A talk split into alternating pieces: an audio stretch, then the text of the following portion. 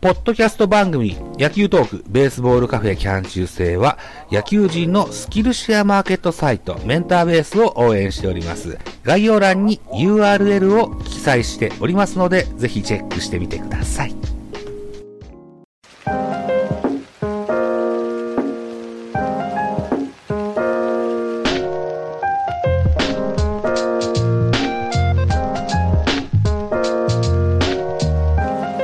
ベカフェ。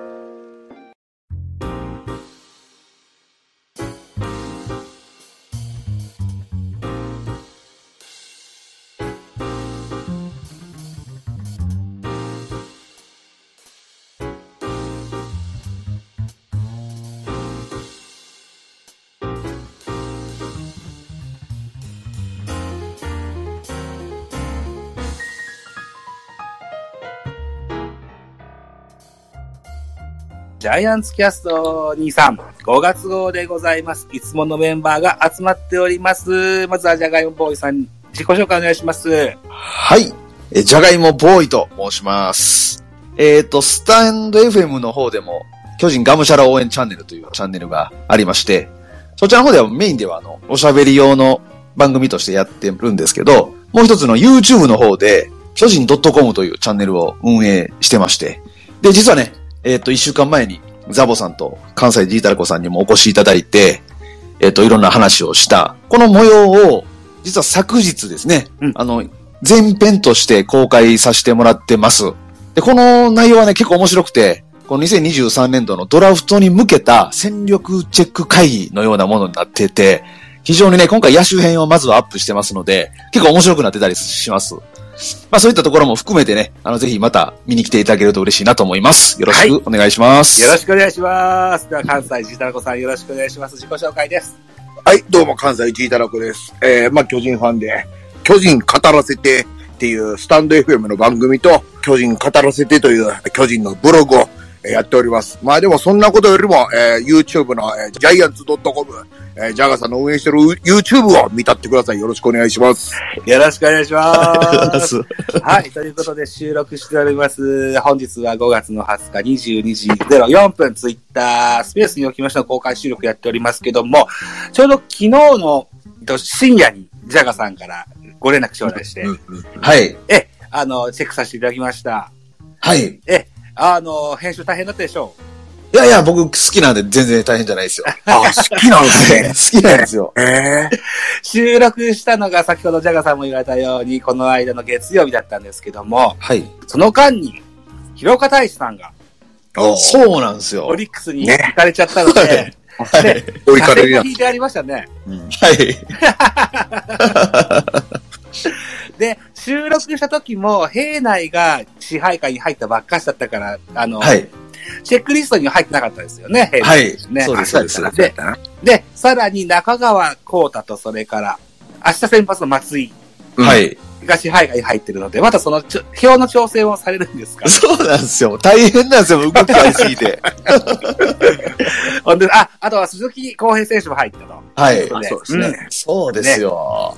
ということで、なかなかやっぱ YouTube は大変だなといった感想を持ちまいしや、たあけどのも。ね、 早く出さないと、もう動いてしまうんで、そうよ ね。焦りますよね。あ、 そうですよね。えっと、ゆうきさんという方がリクエストをくだすってございます。ちょっと読んでみますか。。はいはい。ゆうきさん、ゆうきさん、ゆうきゆうきささん。うん、はい。ですね。はい。んああ、消えちゃった、消えちゃった。 聞いちゃいましたかもしかしたらツイッターじゃなくてスペースのやり方がわかんなくて、思わず押しちゃった可能性もあるかもしれません。なるほど、なるほど。うん、はいはい。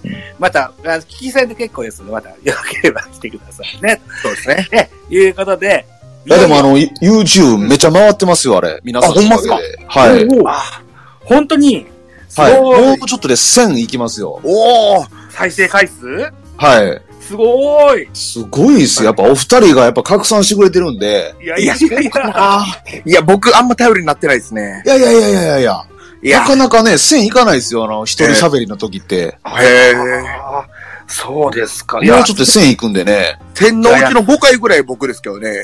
聞いてください、聞いてくださ。はいしかもね、いや今日ちょうどね、あの、投手編の方を編集してたんですけど、おええ投手編面白いっすよ、これもう一回聞いてあほんまっすかもらったら。ああ、ぜひぜひ。これ近日中にアップするんで、はい。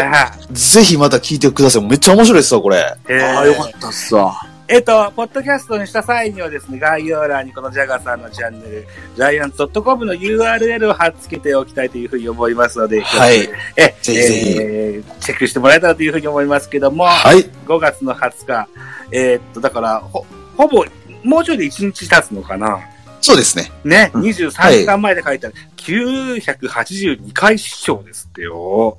結構もうちょっとでね、1000いきますんでね本。当ですね。すごい、ありがたい話。ありがとうございます、本当にね。うもうんき金の盾ですよ、金の盾。それを目指して。本当です ね。はい。頑張らないかんですね、これね。もしよろしければ、チャンネル登録と高評価ボタンを一つよろしくお願いします。よろしくお願いします。は。い。ぜひ、お願いいたします。ほぼ YouTube ノータッチだけど、こんな定型文なんて言ってみました。そして巨人ファンとしましては、はい。記念すべき、借金生活の脱出の日となりましたね、本日ねいやー、嬉しいですね。いや、まさかするとはって感じです。うん本当っすよそう。えー今月の初めの中日3連敗、あれでも僕は心折れて、ああー今年はもう、ちょっと戻してもまた借金って感じで一生終わるんかな思ったんですよ。は。ないるほどゴールデンウィークのね。いや、そうです、そうです。はい。あの、広島にさよなら勝ちしたのに負けて、そっからいう感じですよね、確か。ありましたね。えーと、ヤクルトか。ヤクルトにええ勝ち方して3連敗。そうそう、最初ね。あ、そうはいうん。えっ、と、5月は2日からスタート、東京ドームにおきまして、巨人対ヤクルトを行いましてね、はい。 5対7のヤクルトの勝利となりました、田中千尋選手に負けがついてるんですよね。はい。このゲーム、中田翔がホームラン打ったのか。なんか、秋広中田の、それ広島かなここ何やったかなここはねうん、えーっと、まあ、大8逆回転に、がそうそうまそうずあそって、う。はい。ほんでさよならですよね。えーっとね、9回表に勝ち越されたんですよね、また。いやいや、8回に取られたんか。えーっと、どどこ、えーっと、そうそうそうそうそうそう、なんか、えーっと、6点差つけられて、5回に、えー、5点、あー、1点差まで追い上げて、ほんでまた1点取られたんですよね。んうんうん8回に。はい。でそこで、ブリンソンか、あが、あやってくれたっていうような1日で勝って、で、次の日がさよならですよね。えーっと、どこでしたっけえ、ヤクルトの話ですよ。ヤクルトね。はいああの今月の初めの。ヤクルトは対いはいはいはい。はうんうんうん。で、ここも、えー、8回に追いつかれたけど、9回に、これ丸やったかあ、丸のサヨナラホームランですね。はいはいはい、最後、えーっうと、これが4日ですね。 4日ですね。うんうんうんうん。ここの2試合僕はちゃんと見れてなかったんで、全く記憶には、はい、残ってないですけど。ゴールデンウあィーりクました。ね。これしばらくね、何試合だっけな ?8 試合か7試合ぐらい、あの、非2桁安打うん。うんうんうんうんうん。がぶっ続けてやったような時期なんですよね。そうでうんうんうんうん、これも最中ですね。うん丸選手のホームランでね、えー、っていうゲームもありましたね。うん。ゴールデンウィークは、そうな、うん、だからさっきも言われたように、中日との3連敗もあってで、フィニッシュだったんですけどね。そうなんですよね。きつかったですね、この辺は。うん。ほんで、バウアーを打ち砕いて、そうそうそうそうそう。はい、横浜に連勝したにもかかわらず広島に負け越しですよ。そうです、そうです。ああ、これな。バウアーは、新潟県でね、ベイスターズをやりまして、はい。えー門脇選手にプロ初の本塁打で出た。あ、あーそうそうそうそうそう。でしたね。バウアーも、この巨人戦以降もまた打たれるような格好を。ですね。うん。そうですね。う。ん。まあまあ、ちょ調子は良くないよ、あの、悪くはないんだよっていう話なんですってね、バウアー選手もね。なるほど、なるほど。自分で言うてますよね。う。うんん。まあいろいろ研究のし、することもあるあるでしょうしね。う。ん。うん。で、そうか、ベイスターズは一勝一敗という形ですかね。新潟でやって、一日、移動日挟んで横浜にか、で、そうですねえーもう一試合行った形でしたね。。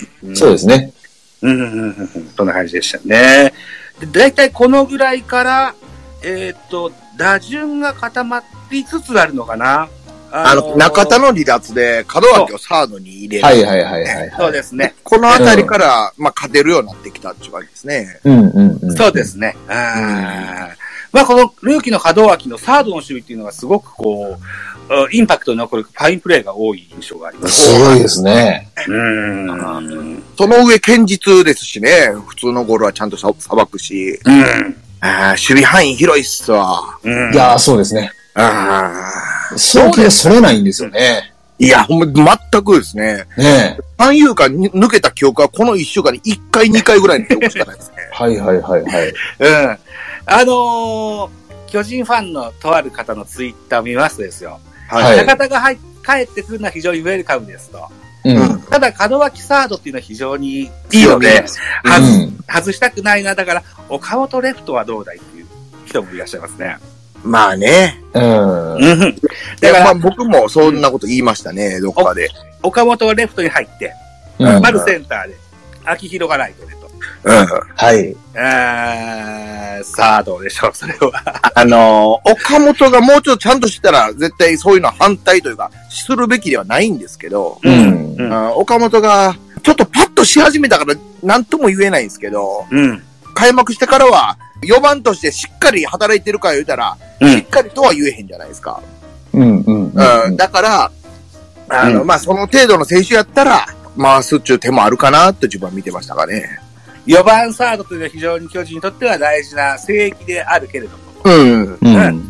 そこにこだわらなくてもいいという評価であるならっていう。えっ、と、そ、というか、うん、岡本の至らなさと、えー、門脇が凄すぎるっていうところうんの兼ね合いで、うん、まあ、回したってもいいんかな、レフトにと門脇使うために。なるほどね。まあ、だからそれだけ門脇がすごいっていうような評価ですかね。そうですね。あーあ、ジャガーさんも同じような評価ですか。あの、でもね、あの、交流戦始まるんで、うんうんうんううん。ん。そっからでいいんじゃないですかね、中田の先発はっていう、僕はそういう印象ですね。ああ、なるほど。だかはら来週は、まあ、一軍に来ても、先発は今のまま行って、うんうんうん。で、交流戦30日から始まるんで、はい。中田はそっから試合、先発として DH として出るという、そのリズムを壊したくないんでね、今の。ああ、なるほど。もありますよね。わかりますね。で、まあ、ね、次、えっと、東京ドームあって次甲子園ですからう、うんん。うんうん。守備が本当難しい球場じゃないですか。はい。とという意味ではもう、このままサード、門脇で行って、うん中田はもうここぞで、まずは体調を戻すという意味でも、今週は行って、で、まあ、30日からの交流戦で中田が出てくるっていう風にした方がなんかいいような気がしますね。ああ、交流戦 DH が使えると、ウォーカーも先発で使えると、多分話もよく出てたはいはいはい。こともありましたけども、まあ、体調もあるありますしね、その、はい怪我の部分でね。えーそうですね。うんうんでね、あの、中田が体調どうもなくて、ファースト守れるってなったらどうですかうんあのー、中田のためにも、1週間は、まずは無理させないという、うんうんうん。そういうスタートを切ってもらった方が、なんか今のリズムがありますしね。で、えー交流戦始まって、まあ、守れるよってなってきたら、うんはいまきまあ、退いてもらうんでしゃあないって感じですかね。まあ、ちょっと調子見てですよね、その全体的な。うんうんまあまあ、そうですね、そうですね。はい。いや、嬉しい悲鳴ですよ、でも。うん本当にね。いや、で、結論付けにくい話ですね。これめっちゃ難しいですね。難しいですね。うん。でもこう、パリ、競合揃いのパリーグとやるときにですね、はい。はい。やっぱりちょいちょい見受けられるブリンソンのボーンヘッドというのは非常に心配であるっていうのは僕はあって、うん。うんうんうんうんブリンソンを外して岡本レフト、丸センターのライト秋広っていうのは、一個いいプランかなとも僕は思うんですよね。うんうんうん。まあ、そんなうろちょろするような選手であってくれんなよ、とは思うんですけどね。今年はってことで。いやね、いやいや、ほんまにな。うんいや、でもそうされてもしゃあないかな、とは思いますね、今の岡本は。ああ、厳しいですね。結は構い岡本は数字はいいんですけどね。いいいし、最近ようやってますけどね。は僕もええ風に最近は喋ってるんですけど、岡本について。そうなのか。えーっと、とりあえず、うん、ベイスターズ戦までさらさらっといったような印象があって、はいちょっと、あのー、5月の上旬のあたりを今言ってたんですけどね、うんうんえー、カープと、あー東京ドームで5月12、13、14と3連戦やりましてね、えー、これが、一緒に敗か。ね。で、ここれも、れ、結構そうやな。延長まで行ったんですよね。うん、ルーズベルトゲームなんて言われるようなゲームもあって、はい。ねただ、松山がよう打つんですよね。カープいや、すごいですね、ジャイアンツ戦においての松山は。いい。あーいつも、あーこいつだ、またこいつだと思うんだよな。でうん、特別ええ当たりじゃないのに落ちよるんですよね、松山の当たりが。そうですいや、の前にポトンと。そうなんですよね。ね。え、え、そうか。延長12回逆転サヨナラ勝利なんていうゲームもあったのか。巨人が勝ったゲームはね。5月あ、そ13うか日そう土か。曜は日。いはいはい。最後の最後でね。 4時間43分なんて長いことやったんですね、そういえばいや、ね。そうです。あ、そう。これがそう、そうです。あの、ブリンソンが最後、広岡の三振の後にそうそうそう。決めたんですよね。うん。あ、そうだそうだ。そうでしたね。あーで、菊池選手にプロ初勝利か。巨人はね。そうそうですまあ一応そうです点ね。取れた、取られたけど、まあ、勝ちはついたってやつですね。転がり込んだやつか。そうか。はい。なるほどな。だから菊池がまだ残ってますからね、上に。ああ、そういうそっかそっか。残ってるんですね、まだ。うんう。んううんんうんうんうんそうですね。で、えー、そうか、えー、週またいで、今度5月19日、今週に入るのかな。で、ヤクルト戦で3連勝して、で、5月19日土曜日、昨日はお休みで、今日が準勝やって、勝っての4連勝中と。で、えっ、と、20勝20敗でしたっけそうですね、そうですそうねでうす。ーん。やっと勝敗に一喜一憂できる手前ぐらいまで来たかなと思います。そうですね。ね、そうですね。えっ、と、ヤクルト戦はどんな印象だったんだろうちょっと今見てみようかな。えっ、と、初戦が静岡でやって、えー、8対9で巨人の勝利か。うんここれれははまあ危ないですよねう。ん。危ない、危ない。本当に。天才ですからね。この点の取り合いとか、打ち合いとか、ね、えー、ルーズベルトゲームなんて言われるのがよく続いたような印象もあって。うん。はうい。ん。5月17日は、あー神宮球場で、これは5対4で巨人の勝利か。これも前半戦まで点が入ったけど、巨人は後半から点が取れない。逆にヤクルトは後半からトントントンとは取っていっての1点差ですね。そうです危ねな。かった。やっぱなんか、弱いチームの連勝って感じではあるんですよね。そうですね。ああ、なるほどな。で、そうか。秋広選手のホームランが出た、あの、スそリうですラねンホームランが出たゲーム、ありましたね。えービッグフライボールだから出たゲームでしたね。で、えっと、18日の土曜日が、横浜が勝ったのか。で、坂本隼人に6号。そうなんですね。えーシーズン序盤は非常に不振が心配された坂本隼人も、気がつきゃホームラン6本打ってる人、打率も2割3分まで上がってきてますね。いやはい。よ去年のホームラン数超えましたよ、坂本。あかったよかった。うんそっかそっか。あーいや、舐めとったら、こんな復活するとは思ってないっすわ。いや、本当ね。いや、本当よかった、まずは舐。めとったりとか、もうこれは限界説というかね、うん。うんもう終わった選手かな思ったんで、ここまで来ると大、すごい生命力やなと思いますね。そうですねうんうんうんえっと、この坂本のホームランが打ったゲームの、またボックスだったかなそれともまた違うまたボックスだったかもしれないですけど、両足をボックスの地面にめり込ませるような、あの、事前のルーティーンにしたんです、坂本選手が。ほうほうほうだから下半身への意識づけでしょうね。あおーどっかでも、あ自身でも言うてましたね。あ、そうですか。うんはい自身で。あ、あそうの、ですか坂本自身がなんか下半身に負荷をかけたくないから、うんあんまりあの下半身重視っていうのやめてたらしいんですよ、最う近。んうんうんうんうんでもそれがやっぱり力が伝わらへんから、下半身に重心を置くようにすると、打てるようになってきたみたいなこと言ってたんで、あなるほど、なるほど。でも負荷かけてるってことは、うんえーどっかで怪我やったり、調子が続かへんかったりしますから、休養は必要でしょうね、今の調子保つには。あーそうです大事でね。すね、下半身に力、あのうんうんかける力はね。ううんん。それでも、それをやらんと力が発揮できんぞというさ悟ったってことなんでしょうね。そんな感じでしょうね。うんあージャカさんはどうですか坂本のバッティングに関してなんか思われることありますか確かにあの、前回の時ぐらいから、ファーボールは選べてたんですよね。そうですね。うんうんうボールは見見えてたというところもありましたし、うんちょっとずつ復調の兆しが見えてたので、ええ、あそういう意味では当たりがちゃんと出始めてくれてるじゃないですか、最近は。うんはい、はい。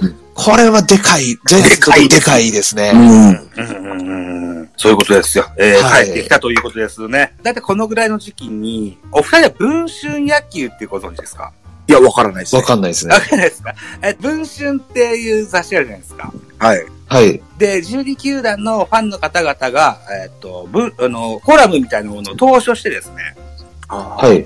今日は誰々さん対誰々さん、えっと、よ読み比べて、いい方にヒットというボタンをタップしてください。そんな企画なんですよ。ほうほうほで、この週は、岡崎薫さんが、巨人の岡崎さんが、えっと、坂本に対、のことを投書してらっしゃってて、ほうほうほうほうほう。いろんな、あのーファンの方や OB の方、坂本は、ショートしんどかったら、サードにコンバートでファーストにコンバートなんていう話はあるけどもと。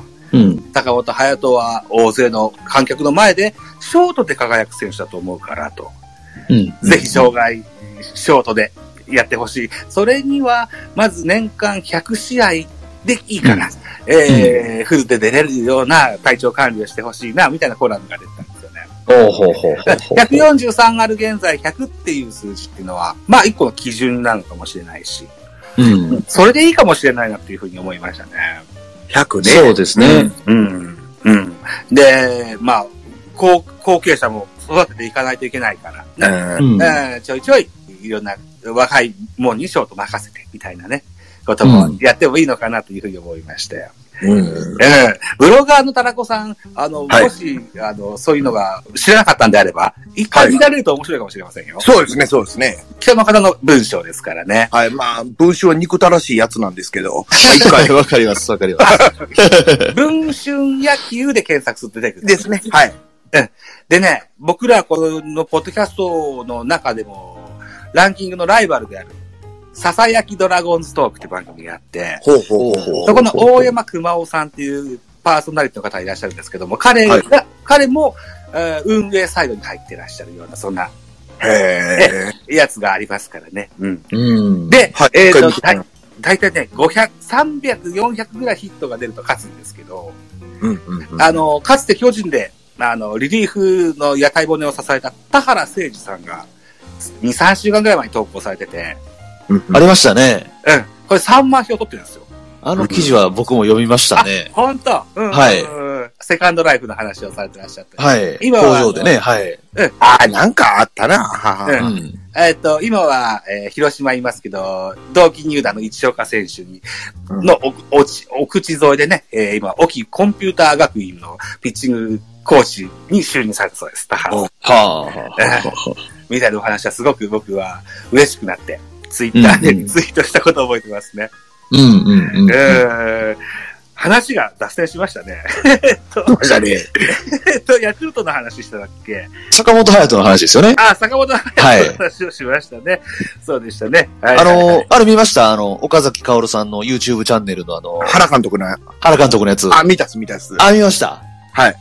あれも、最近、最近のやつあれ最近ですよね。めっちゃ最近ですね。あ、ねえそうなんだ。はあ、はあはあ、あ教えの、てあれでくださ、いね、原監督が出演されてて、ええまだチームを作っている発展途上の状態なので、うん、うん。まだ全然ね、監督すごい、このエネルギー感じましたね、あれ見てて。感じましたね。はい。えなんか4月はどうせ困るからみたいな、はい。言うてましたね。言ってました、言ってました。ねえもう三三回の時から言ってたもんね、お開幕前のね。そうそうそうそう。 はい。 3、4月はてんてこまいだと思いますよと。まあ5、6月から見てくださいよっていう。いや、わかる、わかるけど、もうちょっとちゃんとしてくれよ、言うてでもこの5月の中盤終盤ぐらいあたりでね、いよいよこう借金がなくなってと、うん はい。いった形になっての、20日本日のゲームですね。うんいやー、でもやっぱり、うんね、いろんな解説者が、巨人をめ、めっためた言ってたじゃないですか、4月の終わりの段階で。はいで、それをね、やっぱ原監督は、やっぱり、ちゃんと見据えてたというところが、うん。すごい嬉しくてね、僕的には。まあ。ね。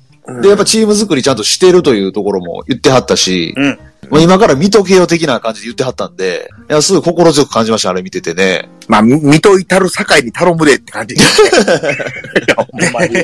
信用でけんて、ほんま。ね、という、 そんな中でね、えー5月20日は大城匠に満塁ホームランが出ましたよと。投手では新戦力鈴木康平が2奪三振の高騰か。はい。どうですかあ僕み見てはりましたちらっとだけ見ました。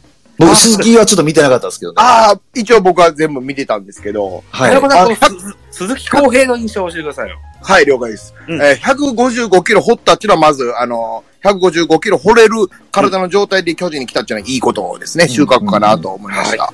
うんだけど、球速よりかは球威を感じひんかったかなっていうのは総合的な印象で、うう。ん。で、直球で空振りが1球も奪えなかったんですよね。ああ。え、だから、まあ、うん、8回投げましたけど、絶対的な8回というのはまだ言えへんなとは思います。ですよね。うん。うんほんで、変化球も、ちょっと腕の振りが鈍なるというか、結構直球との差があるなという印象で、うん。わかりやすいって意味ですかわかりやすいあ違いがあるなと思ったんで、まあこれがどうなるか、僕の見方も間違ってるかもしれんすけど、あ。う。ん。うーん、ちょっとまあ変化球の精度もそんないいことはないなと。ああ。うん。うん。うん、なんで、まあそこ、まあ変化球とその直球で空振りを奪えるかどうか注目していきたいなって。うん。この変化球っていうのが、いわゆるこう、落ちるボールではあるんだけど、はいあのーフォークがススプリットじゃなくって、ツーシームだそうですね。いや、これがよくわかる。なんかフォークも持ってるらしいんですよ。あ持そうなんで持っすてますよね、一応データ上はねっ。てるなとは思ってたんですけど、はい。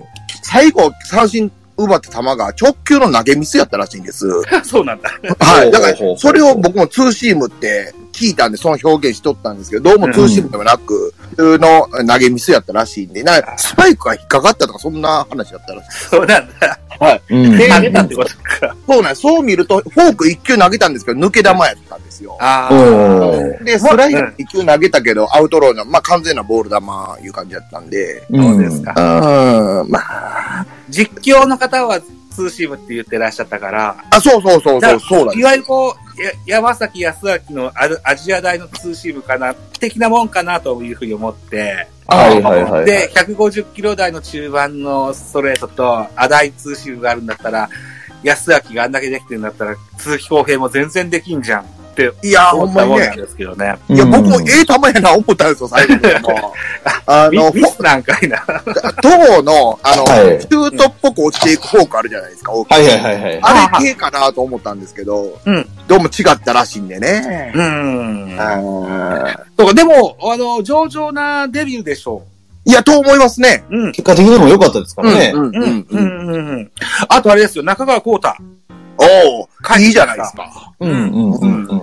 えっと、今日のマウンドは、ガンも145ぐらい出てたし、そうですね。うん丁寧に低めついてた、ああいう投げ方ができるといいなっていうふうに思います。うん。右バッターのインコースにスライダーも投げ切ってて、まあ、うんいい精度やったと思うんで、うん、うん。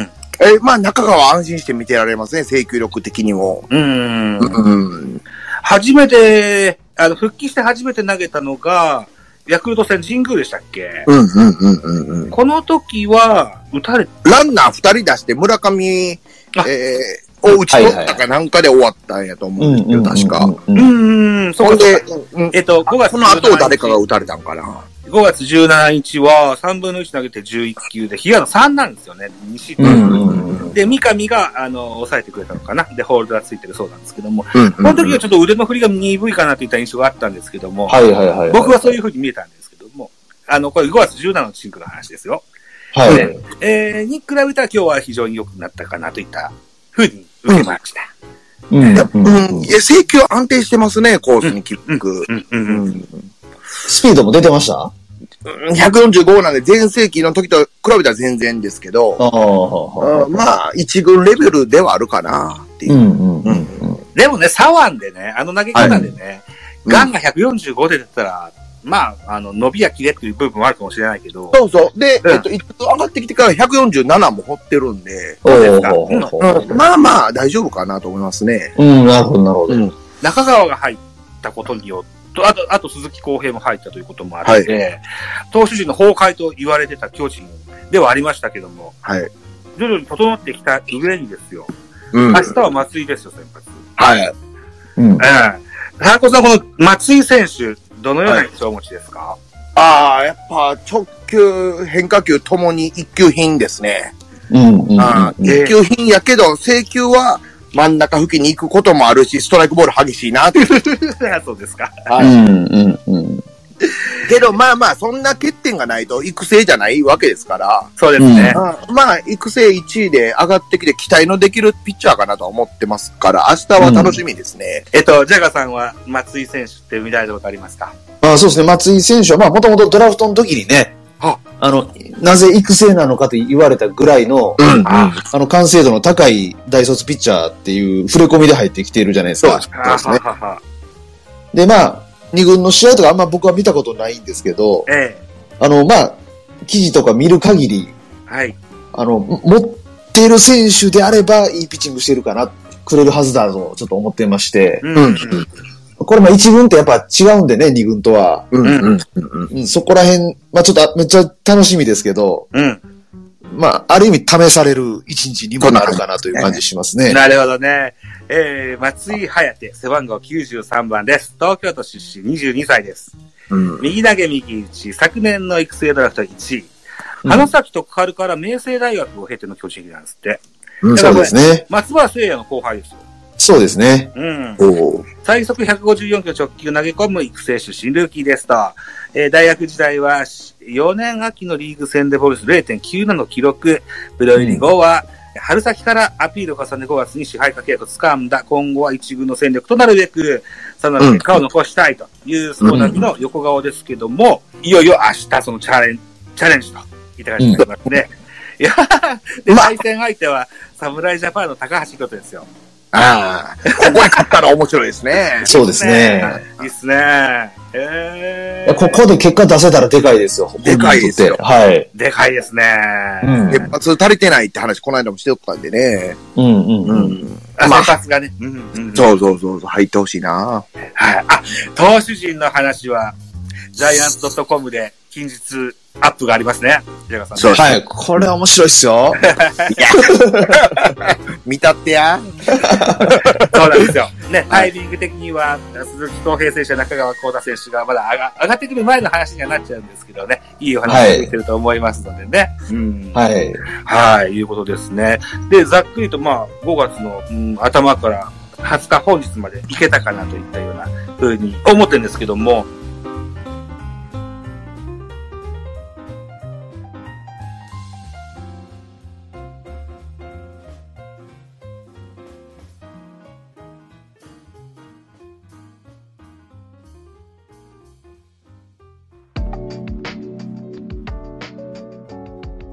ポッドキャスト番組、野球トークベースボールカフェ期間中制では皆様からのコメント、メッセージ、レビューなどお待ちしております。